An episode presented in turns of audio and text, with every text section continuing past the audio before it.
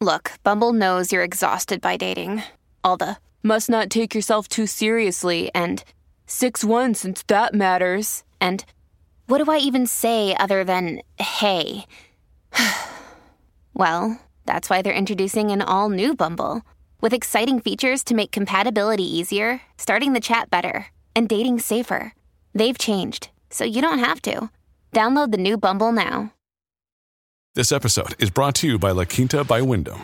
Your work can take you all over the place, like Texas. You've never been, but it's going to be great because you're staying at La Quinta by Wyndham. Their free Bright Side breakfast will give you energy for the day ahead. And after, you can unwind using their free high-speed Wi-Fi. Tonight, La Quinta. Tomorrow, you shine. Book your stay today at L Q dot com. Hey, it's Ryan Reynolds, and I'm here with Keith, co-star of my upcoming film, If, only in theaters May seventeenth. Do you want to tell people the big news? All right, I'll do it. Sign up now and you'll get unlimited for fifteen dollars a month and six months of Paramount Plus Essential Plan on us. Mint Mobile dot com slash switch. Upfront payment of forty-five dollars equivalent to fifteen dollars per month. Unlimited over forty gigabytes per month. Face lower speeds. Videos at four eighty p. Active Mint customers by five thirty-one twenty-four get six months of Paramount Plus Essential Plan. Auto renews after six months. Offer ends May thirty-first, twenty twenty-four. Separate Paramount Plus registration required. Terms and conditions apply if rated P G. Welcome to the New Books Network. Hello everyone, and thank you for tuning in to this New Books Network podcast. My name is Catriona Gold, and today I'm very excited to be speaking with Stefan Mao about his new book, Sorting Machines, The Reinvention of the Border in the twenty-first century. Stefan Mao is professor of macrosociology at the Humboldt University of Berlin. His new book was released with Polity Press in December twenty twenty-two, having originally been released in German in twenty twenty-one.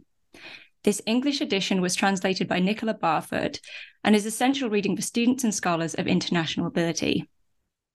In the book, Stefan argues that far from becoming more permeable in the era of globalization, borders are in fact shifting in nature, becoming more selective in ways which reflect and compound certain forms of inequality. Without further ado, welcome to New Books Network, Stefan. Hi, nice to be here.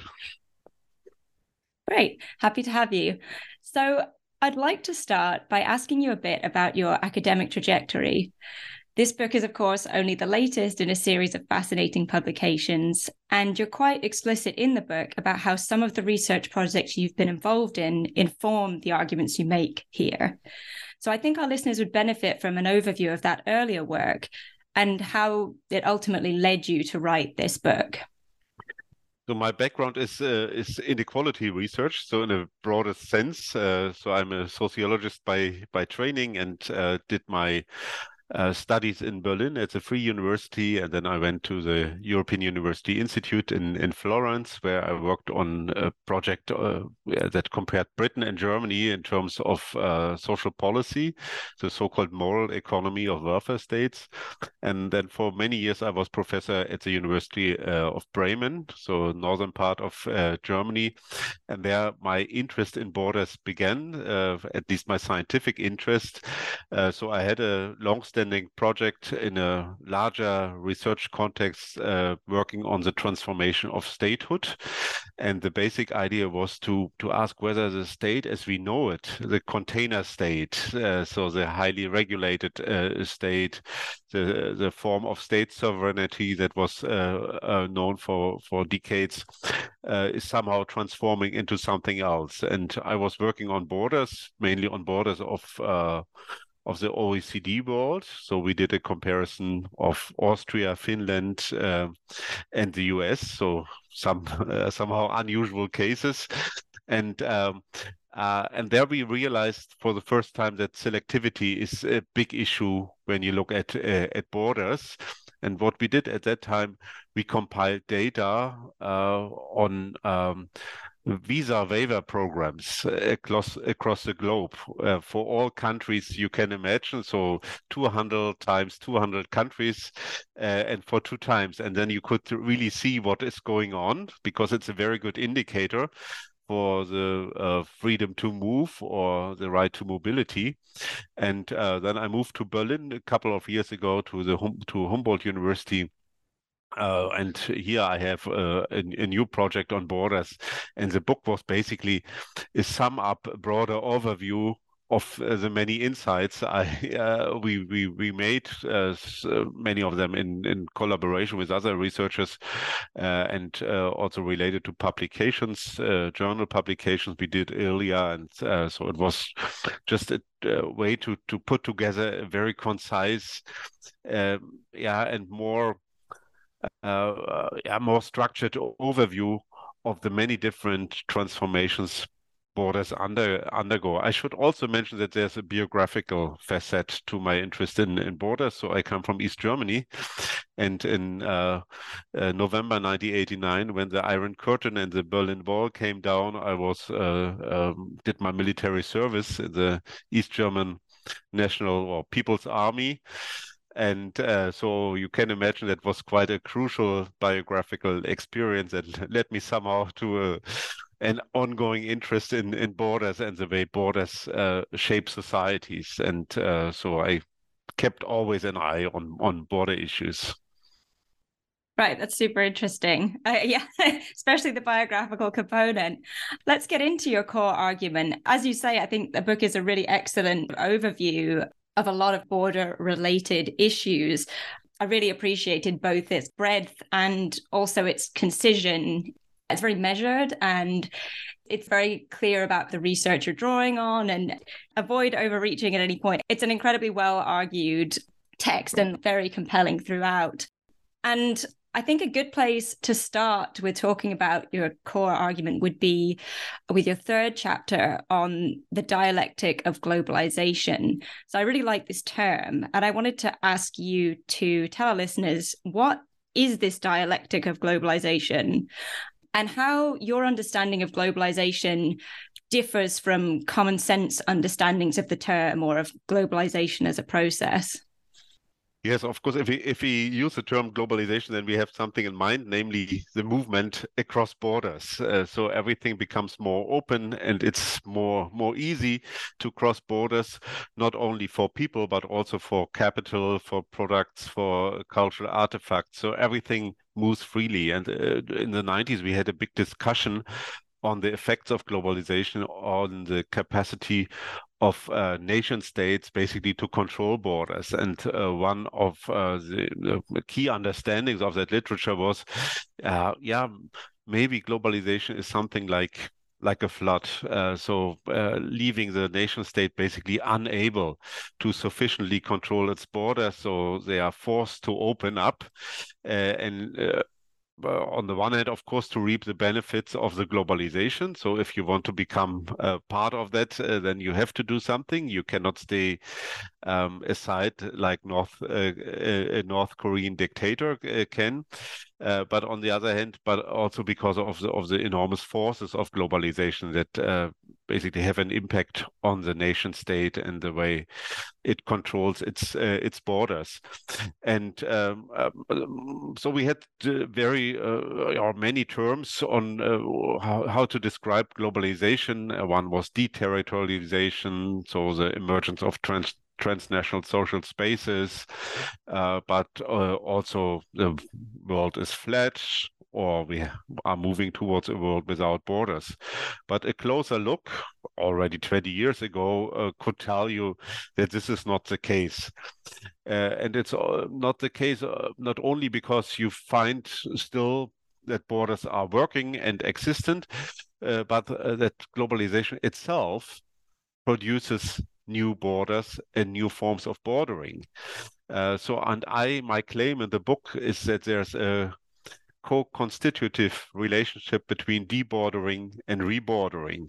So, and I use, uh, or I have two different terms for that. I say there's an uh, opening globalization, that's the one I have just described, and there's a so-called closure globalization.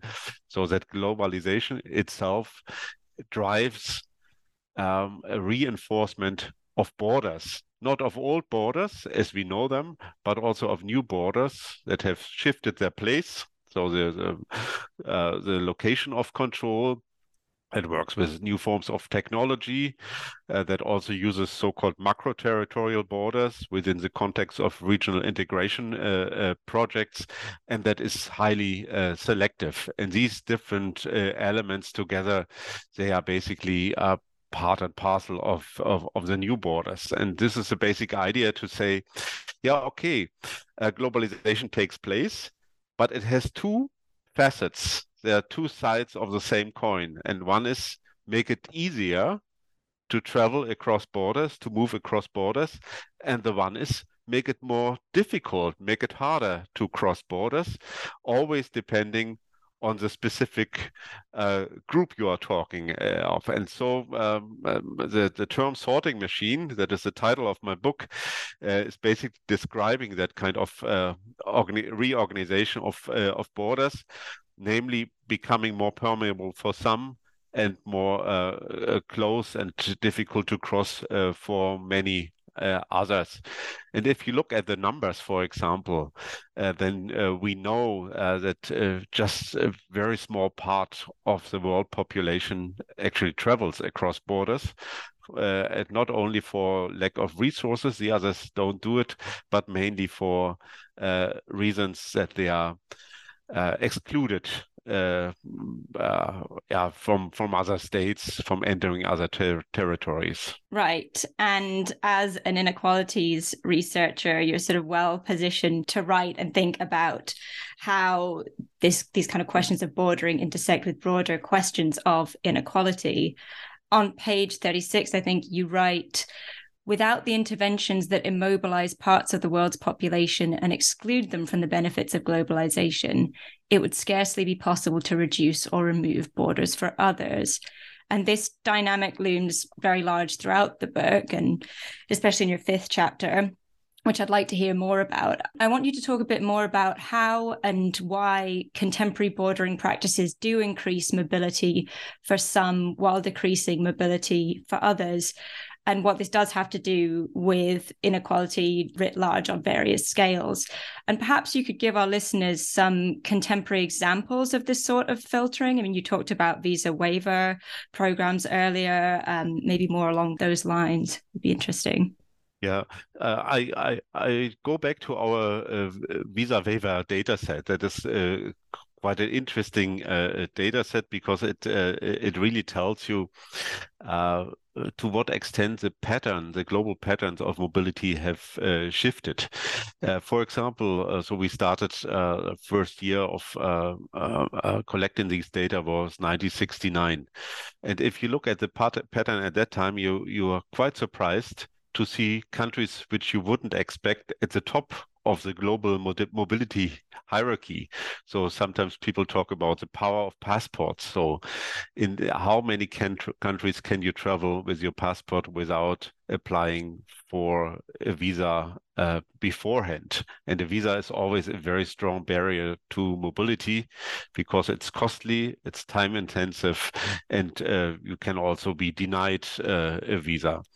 And uh, and we can see that many people from African countries, for example, they could easily travel to Europe, not to all countries, but to many countries, to Belgium, to Austria, to Germany, to the U K.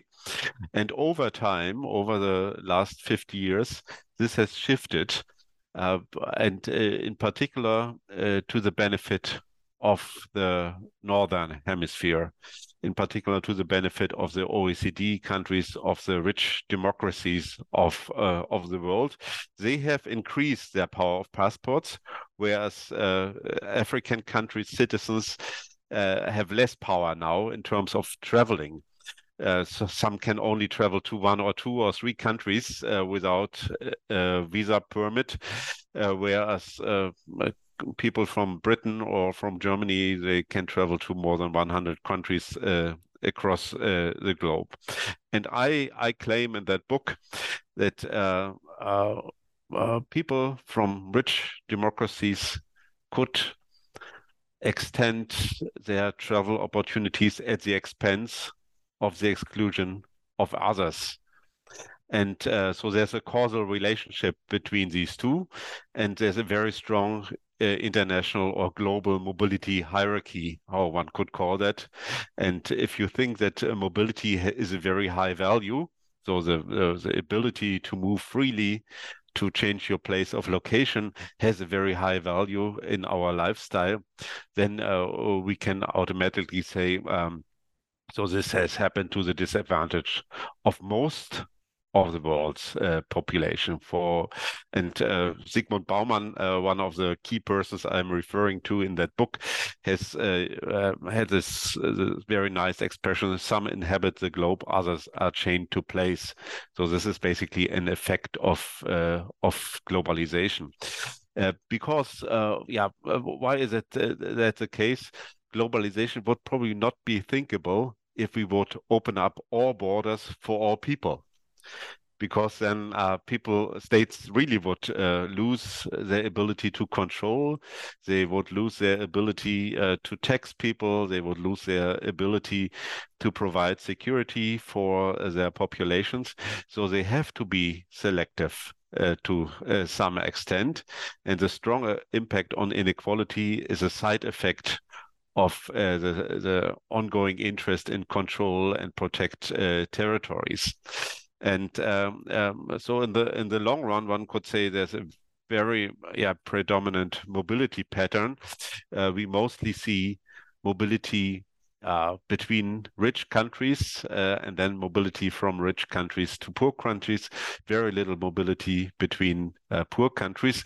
And I'm using the term mobility instead of migration, because most people think when we talk about borders, we talk about migration, uh, because uh, the most frequent border crosses is a mobile person, uh, being mobile in terms of uh, business travel, in terms of uh, visiting family members, uh, in terms of tourism, rather than uh, migrating to another country. Just one out of thousand approximately uh, border crossings are related to migrations. Most others are related to some other kinds of uh, of uh, of movements.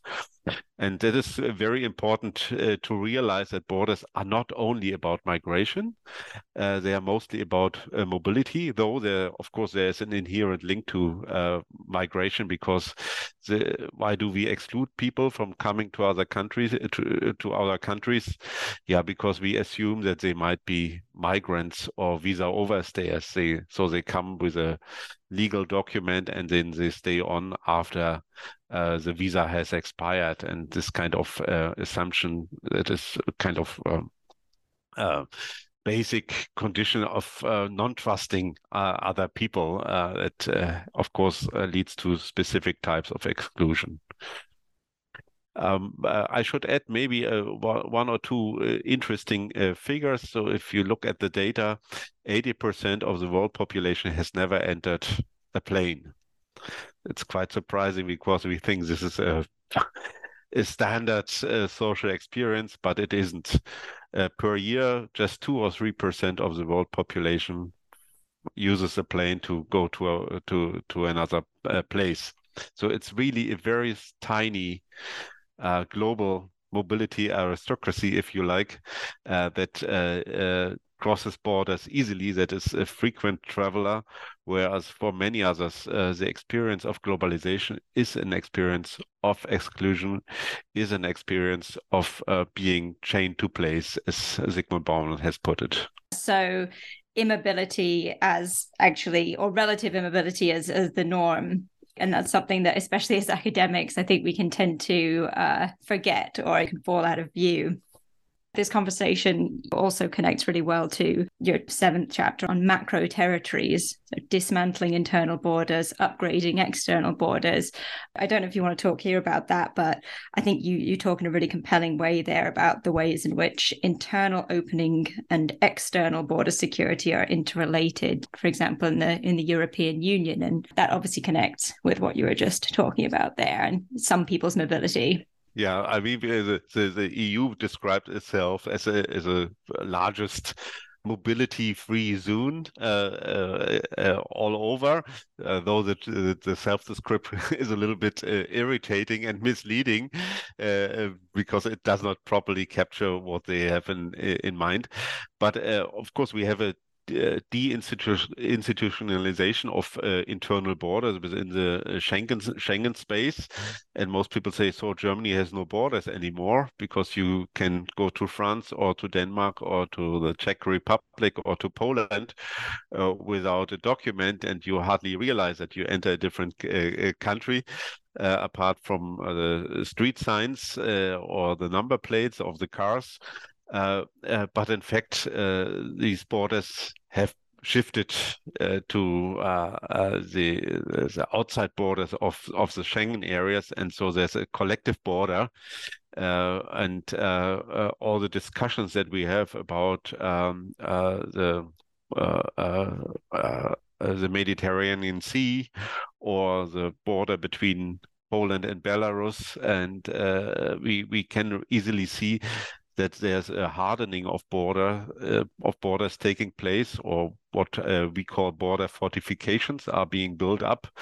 And um, it's also an interesting figure, I think, uh, when you look at uh, uh, at the overtime development of border, border walls across the globe, then there's an, an enormous increase. Uh, so in the eighties, we had uh, uh, yeah, twelve or thirteen border walls worldwide. Now we have nearly eighty. And uh, so uh, six, seven times uh, more. Every fifth border across the globe is now a fortified border. So it was just five percent in nineteen eighty. And uh, so this happened exactly the same time when globalization took place. So when, when a moment of uh, debordering took place, all these new border walls uh, emerged, and not just in Europe, but uh, in all, at all continents. You also find that uh, South Africa is building borders, uh, Saudi Arabia is building borders, Brazil is building hard borders. So uh, everywhere these kind of border activities or the border building activities are taking uh, place. And yeah, exactly when we talk about uh, the world is becoming more flat and we are all uh, now interconnected. When you need mealtime inspiration, it's worth shopping Kroger, where you'll find over thirty thousand mouthwatering choices that excite your inner foodie. And no matter what tasty choice you make, you'll enjoy our everyday low prices, plus extra ways to save, like digital coupons worth over six hundred dollars each week. You can also save up to one dollar off per gallon at the pump with fuel points. More savings and more inspiring flavors make shopping Kroger worth it every time. Kroger, fresh for everyone. Fuel restrictions apply. Right, yeah, they're rebordering at the same time as debordering, or it's just a, a movement of borders, right? I think you you also write, uh, yeah, earlier in the book, compellingly about what factors relate to or determine whether a border is a hard border or a relatively fortified border. And again, that connects back to those questions of inequality we discussed earlier. That, that, that, that, that's true. So we, we, we, we did some research where we basically uh, try to Uh, to to categorize all land border borders across the world. So in terms of uh, is it a fortified border? Is it a landmark border? Is it a checkpoint border? So we have four different or five different categories, uh, and we uh, try to to explain where do we find hard borders, and uh, is it related to maybe uh, cultural differences in terms of dominant religion? So between Christian and Muslim countries, uh, is it uh, somehow related to differences in the political system? So uh, do dictatorships build more walls uh, than democracies? And uh, what we see, what the strongest effect uh, um, is, is uh, um, a welfare gap or uh, so inequality gaps between uh, neighboring countries. So if we have uh, very uh, uh, or large differences in terms of the G D P, then it's very likely that uh, the richer country builds uh, a border fence or a, a, a border wall. And uh, uh, so in order to protect itself from uh, not wanted uh, migration or forms of uh, mobility. So it uh, relates somehow, so these kind of uh, global hierarchies of mobility, but also the um, Uh, the existence of uh, hard borders, of fortified borders, relates very much to the inequality issue. And so the global perspective tells you uh, is, is very telling in that respect, uh, that without a highly unequal world, we probably would have a totally different mobility regime, but also totally different uh, borders. Right. Yeah. And speaking of the nature of borders, in addition to their shifting physical form, we could talk about your sixth chapter, Smart Borders, Informational and Biometric Control. So maybe changing tack a bit, you talk here about the border as a data extraction point and a site where new technologies of risk classification are enacted. And you also discuss how such borders, smart borders, are increasingly connected with other forms of surveillance and data collection. So China's social credit system or the U S requirement that visa applicants provide their social media accounts for inspection. And of course, there's a longer history of interconnections between the government of mobility and other security concerns and databases. Like in my research on the Cold War, I found extensive data sharing between the U S Passport Office and the F B I. But now the scope and nature of contemporary practices does seem to have shifted, obviously enabled by technological developments in the meantime. So maybe you could say a bit more about that. What is a smart border and why does all this matter? Yeah, the smart border, it's uh, yeah, it's it's a term that is used for two aspects. So one is uh, basically the surveillance of uh, border, uh, the border line or border regions, so with technical means or technological means.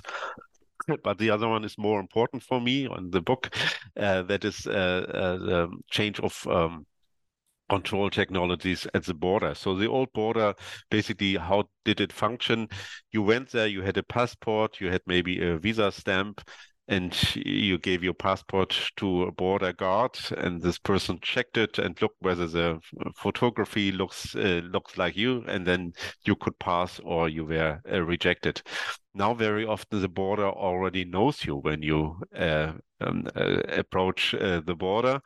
Uh, so they are pre-stored information, uh, very often biometric uh, information, fingerprint, iris uh, scan.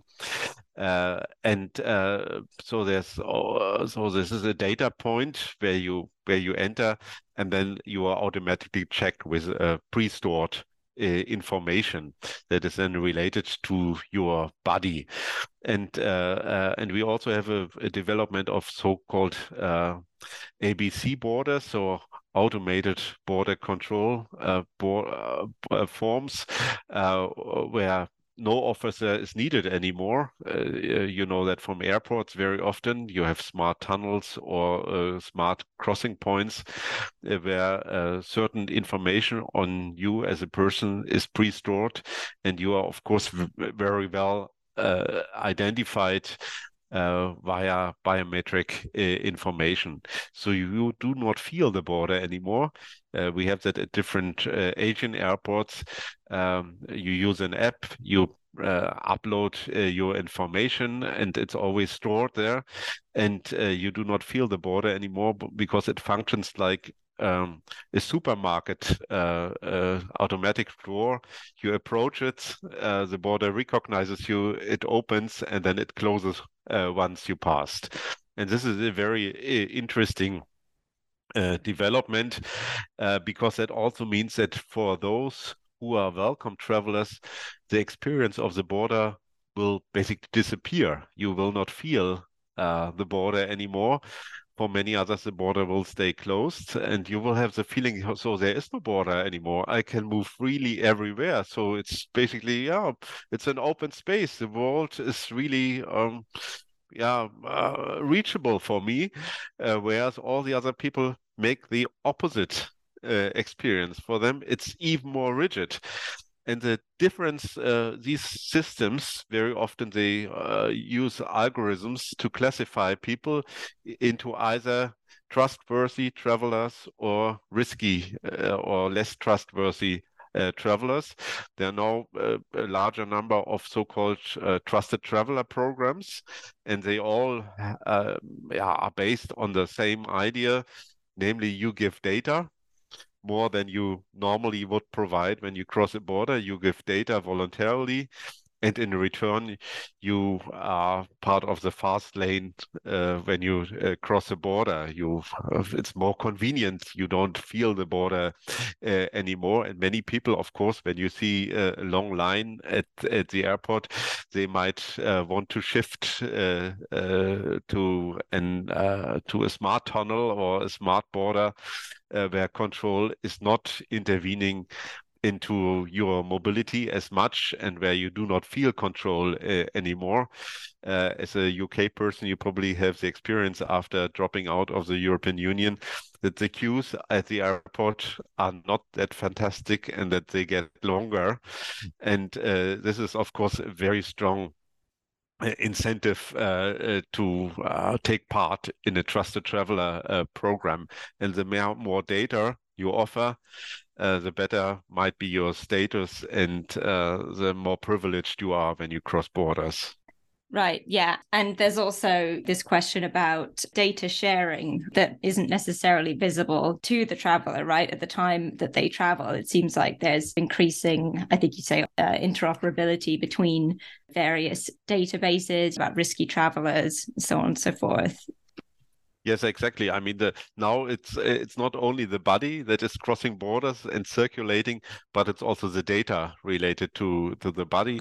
And there are more and more technology firms uh, use uh, yeah, so-called identity management uh, systems uh, where you once uh, um, um, give your data, and they are used for very different purposes at different places. Uh, so you use them only once when you travel, uh, and then they move along with you to the next checkpoint, to the next uh, uh, desk where you uh, have uh, to enter. And we also have a situation where border control becomes very similar to other forms of control in the public space, even indistinguishable. And the technology firms that offer these kind of systems are also the same. One U S uh, uh, firm I mentioned in the book is called Clear. Uh, they uh, were founded after uh, nine eleven, and now they say so. The coronavirus, for example, uh, was a very big business opportunity for them because we all had uh, apps downloaded on our mobile phones. Uh, uh, where we had information stored on our health uh, status, uh, uh, on our traveling traveling history, uh, that were used then to enter restaurants or public spaces or uh, libraries, and uh, and uh, so you see that these kind of control, using biometric information, a Q R code, and so on, uh, yeah, they can be. also be used at the border or at any other place, uh, at a public stadium or at a university campus, where you want to uh, select people, have some people in, and uh, want to exclude some others. And uh, I, I think uh, we have really a diffusion of forms of controls into the public space, which uh, make the difference between a border and a control within the public space indistinguishable. This is also a tendency that you see in terms of shifting borders. Uh, this is a term that is um, used by many now in, in the literature, saying that we need a new understanding of the border. The border is not a borderline where two territories meet, but a border is there where control takes place. And that can be at many different uh, places. So we have a diffusion of control into the public uh, space. For example, if you use surveillance systems at public places, uh, at, uh, at at at stations, or uh, I don't know, in the tube, uh, then you can always recognize people Uh, uh, with uh, yeah facial recognition systems, and use do the same. So if they are not wanted, or if they are not entitled to be at a specific place, with the same type of technology that you use at uh, at the border. So uh, and then you might not need um, a, a border control at the border or at the entry point anymore, because you can find people everywhere. So whenever they appear at a public space, you can recognize them and uh, try to classify them as being either eligible to be there or uh, to be someone who has entered a territory without a permit or without being legal at a specific territory. Right. That's one of the most interesting aspects of these new developments. As we move towards the end of our interview, one thing I definitely want to make sure we cover is your theoretical and scholarly influences. I mean, you've mentioned a few. And like I said, in this book, you address a whole array of border-related questions in a way that's very measured and empirically led, but also theoretically engaged. And you provide some really helpful signposting of a number of key theorists and fellow researchers in text. I wonder if you could talk a bit more about your key scholarly influences in writing this. Whose work really shaped your thinking on borders and mobility? Yes, I mean, uh, theoretical influences, they come from people like Ulrich Beck and Zygmunt Bauman. So, of course, uh, big theorists of, uh, of of modernity, but they also, both of them had a very strong interest in globalization, and they have very early on uh, highlighted the ambivalences of uh, of globalization. And this is something I have uh, followed. There are a number, of course, of uh, migration researchers I'm interested in, mo- mostly people who work more on the empirical uh, front, uh, not uh, so grand theor- theorists. Uh, uh, uh, but uh, uh, so I try to link to different types of discourses. So it's not uh, um, some, as I said before, some people think, yeah, it's it's migration research. I said, no, it's not. It's uh, related to the way states organize border control and influence or structure uh, mobility. And uh, um, uh, one person that I'm uh, highly also, uh, where I think the work is extremely interesting, is a legal scholar, Ayelet Shachar. Uh, uh, she has uh, written a very interesting book on uh, the birthright lottery. So how uh, citizenship uh, uh, is basically allocated, and uh, the rights and duties that go along with citizenship, and how uh, um, um, this can be justified. But she has also recently worked on borders and uh, and shifting borders. So this is uh, the term that comes from her, and she has also published a book on, on shifting borders, where she is looking at basically the legal implications of moving borders and border controls away from a territory, because we know that uh, uh, the legal system is very much based on an idea of uh, of territorial sovereignty. And uh, if you think about asylum or refugees, they only can claim Uh, uh, asylum or refugee status once they arrive at a territory. So there's a, a certain premium on uh, arrival. If we shift borders and uh, if we have re- remote forms of control, then of course the ability of these people to approach a specific territory and to claim asylum status is Uh, it's not there anymore, so it becomes more difficult uh, for them to do that. And uh, she is uh, basically talking about ways um, uh, to regain legal status also at different uh, places. Uh, because why do Western states do that? Why do they use forms of remote control? Yeah, for exactly the purpose to circumvent their own legal Uh, or sometimes constitutional commitments, uh, and uh, but if you cannot ar- arrive at a specific territory, then of course uh, uh, no one could claim uh, asylum. And in the European Union, we have this uh, uh, safe third country rule. But if you are surrounded surrounded by safe uh, countries, then it's basically impossible to go to a country and to ask to become uh, an asylum seeker. Uh, you cannot do that because you always have crossed other countries, or you went via a plane, then the plane would not take you on board uh, because uh, you have uh, no paper that allows uh, to approach a territory. It's a really interesting conversation about that towards the end of the book, right? Really important issues. And I think a great place for us to close. But first, I'd like to ask, what are you working on now? Yeah, I'm currently working uh, on a book, uh, also a book in, in, in German, on a new so-called conflict arenas. Uh, and we um, uh, have done a large uh, empirical studies on uh, so the structure and the content of uh, societal conflicts in terms of inequality conflicts, but also in terms of migration conflicts, climate conflicts, climate conflicts, and uh, uh, and so-called identity politics uh, conflicts. Uh, and so we have written a larger book, a bigger book, and uh, that will come out end of this year, hopefully. All right. Well, I hope to see it in English at some point in the future. Uh, it's my here, German. Yeah, yeah. yeah, yeah. It's uh, it's been wonderful talking with you today about this book, and you do have a few other books in English, which I'll I'll put on the page for this podcast as well, so listeners can check those out too. For now, thank you for coming on the show, and thank you everyone else for tuning in. Once again, my name is Catriona Gold, and I've been speaking with Stefan Mao about his new book, Sorting Machines, The Reinvention of the Border in the twenty-first century, which was translated by Nicola Barford and published by Polity in twenty twenty-two. I highly recommend picking up a copy from your local bookstore, direct from Polity, or from any other ethical retailer. Thanks all for listening, and thanks again, Stefan, for joining me today. Thanks for inviting me.